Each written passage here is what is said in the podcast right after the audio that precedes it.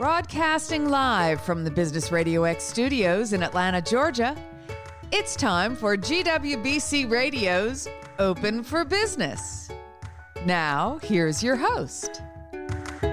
Lee Cantor here, another episode of GWBC Open for Business, and this will be a good one. Today we have with us Karen Hertz, and she is with Holidaily Brewing Company. Welcome. Thank you. Thank you for having me. Well, before we get too far into things, tell us about Holidaily Brewing Company. How are you serving folks? Yeah, sure. So Holidaily Brewing Company is one of the country's only dedicated gluten-free breweries.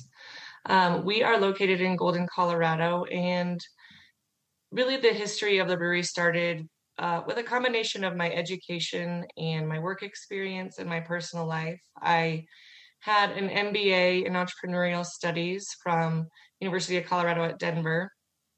And I was working in the beer industry. I worked at MillerCoors here in Golden, Colorado, and primarily worked on distribution, getting Coors beer and Miller beer from Golden to distributors throughout the central region of the United States. And then I ran into some health issues. In 2007, I was diagnosed with melanoma. And in 2008, I was diagnosed with thyroid cancer and an autoimmune thyroid disease. So two-time cancer diagnosis, an autoimmune disease, and doctors had told me I needed to be gluten-free.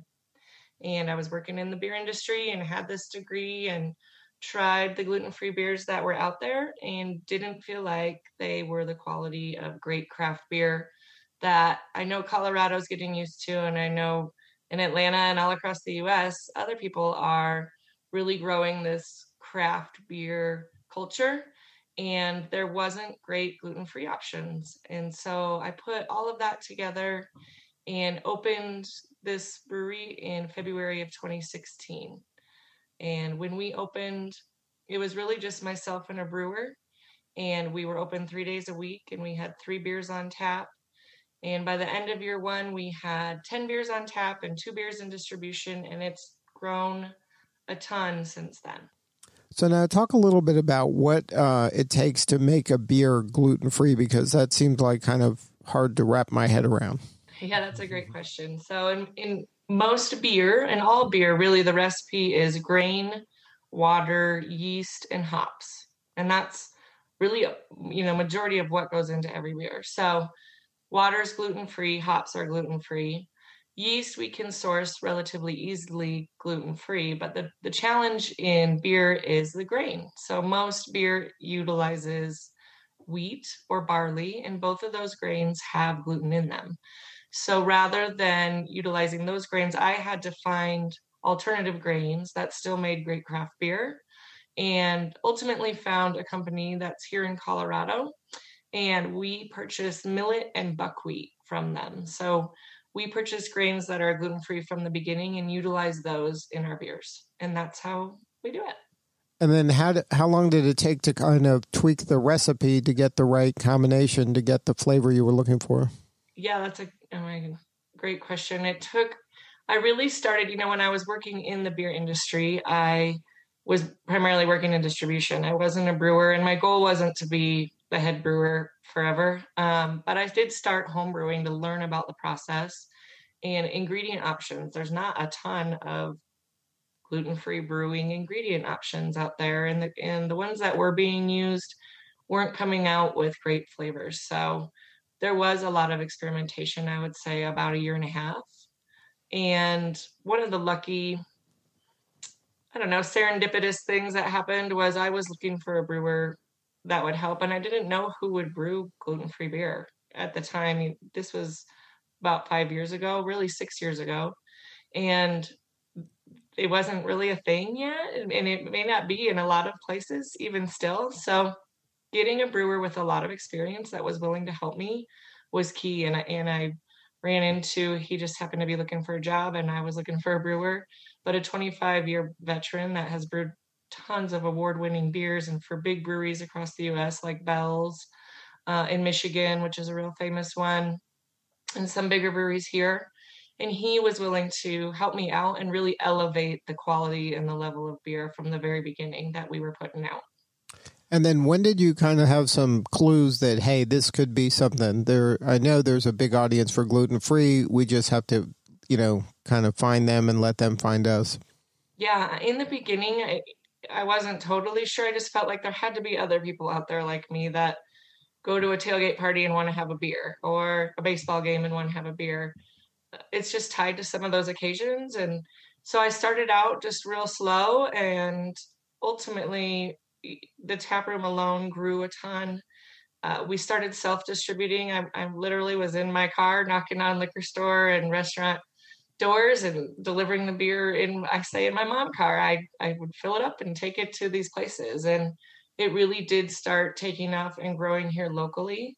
And ultimately, I mean, every day we get asked via social media, when are you coming here? When are you coming here? Right now, we distribute throughout Colorado and throughout Arizona, but are looking to expand. And we have that demand, I mean, internationally through our social media, our website. So I do think there's a ton of opportunity still out there for us. And then now, what are some of the challenges that you're finding? Has the pandemic? I would imagine is your business also a kind of a bar where people go and hang out and drink, or is it all you're distributing everything?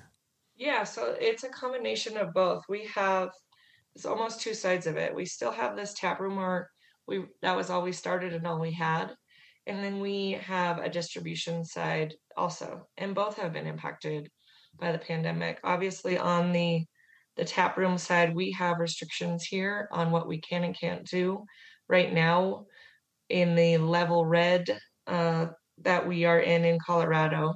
People can sit outside, so we have a lot of outdoor seating that's spread out, and our parking lot can be used, so people even come and tailgate in the parking lot, and we can do beer to go. Earlier this year, when things were shut down even to a higher level, it was only beer to go for us, but we held pretty strong. Luckily, we have this niche that they don't really have a lot of other options or places to go. If you want an IPA in Denver, Colorado, you have 300 plus breweries to choose from. If you want a gluten-free IPA in anywhere in Colorado, you've got one. And so I really think that has helped us survive some of these harder times. As far as our distribution, we do distribute throughout all of Colorado, all of Arizona, and having all those restaurants be shut down has impacted our sales and our growth. We also are in stadiums here in Colorado. We're in Mile High Stadium, which is the Broncos and the Rockies, Coors Field, the University of Colorado, all of their sports facilities. So having those shut down hurts our growth and our volume for sure. Just having those things be shut down, you don't realize the reach of how many businesses are impacted. And we're definitely one of those. Now, when you're kind of managing all of this disruption, I mean, it's hard enough to start a business by itself just in good times. And right. Then you layer Absolutely. This on top of it, which adds, kind of magnifies it by 1,000, the degree of difficulty. How do you kind of keep your team going and motivate them to kind of, okay, we can do this. We can keep adjusting, and we'll keep tweaking, and we'll keep hanging in there, because there's a light at the end of this tunnel. I mean, I feel like we're getting closer and closer by the day. I so hope you're right. We've done a couple things. One thing that I have done, and really just the very first shutdown, when really things were, no one knew what was going on, right away we put together a leadership meeting that we do the very first thing in the morning, except for today. You beat the leadership meeting today. This is an early one, but at 8 a.m. on Mondays and Wednesdays, and I pull my leadership team together every single week, those 2 days, just to make sure we are communicating with all departments and on all fronts, and really addressing any questions. Maybe staff, goes to one of my leaders and not another, and we can address just questions together, how we want to communicate as a team. And I think that's been really effective for us. As far as moving forward, I have a board that's really supportive of us and a leadership team that's really hungry to win and grow. And we decided from the beginning that this wasn't going to be a time for us to sit back and just sort of survive. We really wanted to take some action in building volume on our own. If distributors you know, are hesitant to take on new brands right now, and understandably so, or we're losing some volume in stadiums, we decided, well, then let's figure out a way to make some own volume on our own. And so we put together really a set of about 5 different projects and divided and conquered. And it was everything from let's make kegs available for sale in our tap room. So if people wanted to put a keg, you know, in their home on a kegerator, let's figure out how to do that, all the way to let's come out with 2 new styles of beer in distribution. And having just written down goals that we were focused on, rather than just being sad about and frustrated about what's going on around us, what are some things we can control and move forward and build our own volume with? And I think that's helped motivate the team to stay focused. Right. You're controlling what you can control. And, exactly. And when you can move forward with that every day, there's nothing stopping you from that. So that's kudos to you for that attitude and that inspiration for your team. Thanks. Now, how has the adjustment been for you when it came from out? You were working for these large companies that are, you know, kind of show up and win. I mean, I'm sure at the beginning it wasn't like that for all of them, but they're at a size where they show up and they're there. And it's a choice no one's going to get fired over to put Coors in. Yeah. You know, but... They take a shot with you, and then someone could get in trouble. So how have you handled that kind of adjustment from going more from a corporate environment to this more scrappy entrepreneurial environment? Has that been difficult for you? Because it's a different, I would imagine, mindset. Yeah, wrapping your head around it is crazy. When I first wrote my business plan and I showed it to a friend that was working with me at Coors, And I was working at the warehouse at Coors that I was working with. We shipped 150 trucks of beer a day out of this warehouse, a day, every single day. And I gave my friend this business plan. He was a buddy at Coors, and he read it. He said, you know, Karen, it's great. He said, but you do realize you're going to ship a truck in the first year. And wrapping that amount of volume of 150 trucks a day to 1 truck in the whole year, it was a little bit defeating and deflating, but it kind of to what you said, I had to start somewhere. And we still are so much smaller than Coors, and I have to remind myself all the time of that. I mean, you know, marketing budgets that are 100 times more than what we make a year it can get frustrating. And it's easy to get frustrated because really the distributors and the retails and all the marketing is behind those bigger brands. It's behind MillerCoors. It's behind Anheuser-Busch. And I know that. I know that part of the game.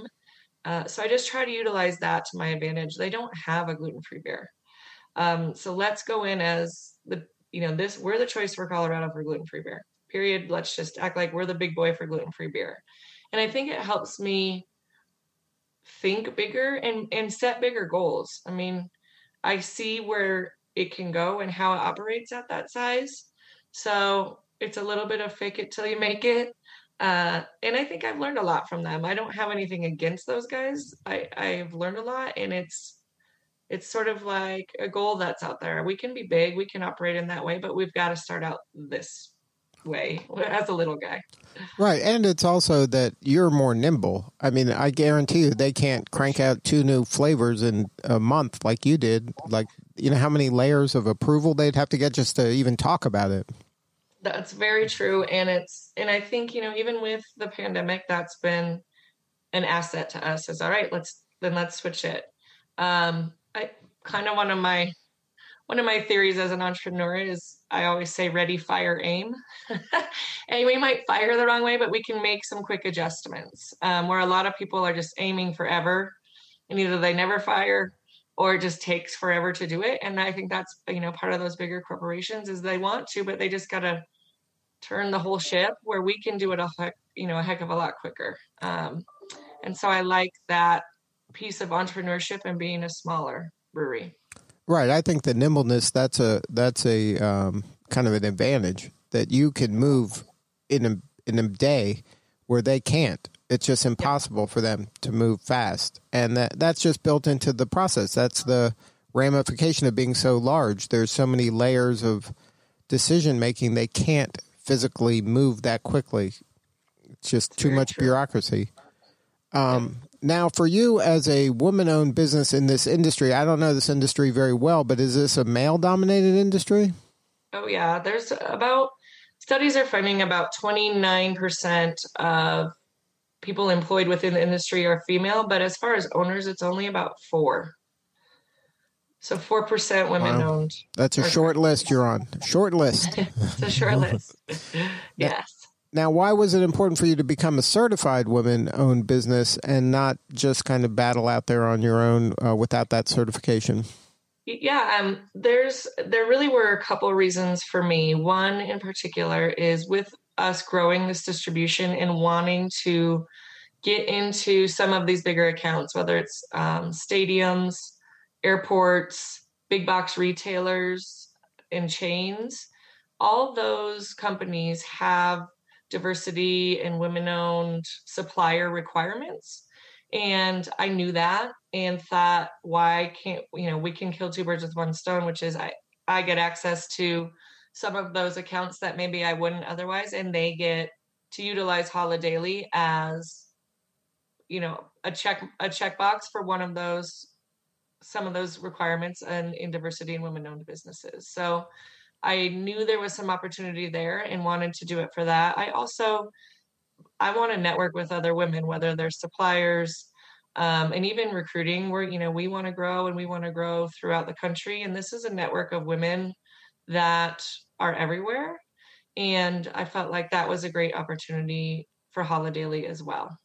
Now, because you are in this niche of gluten-free, are you networking with other gluten-free providers of other kind of foods?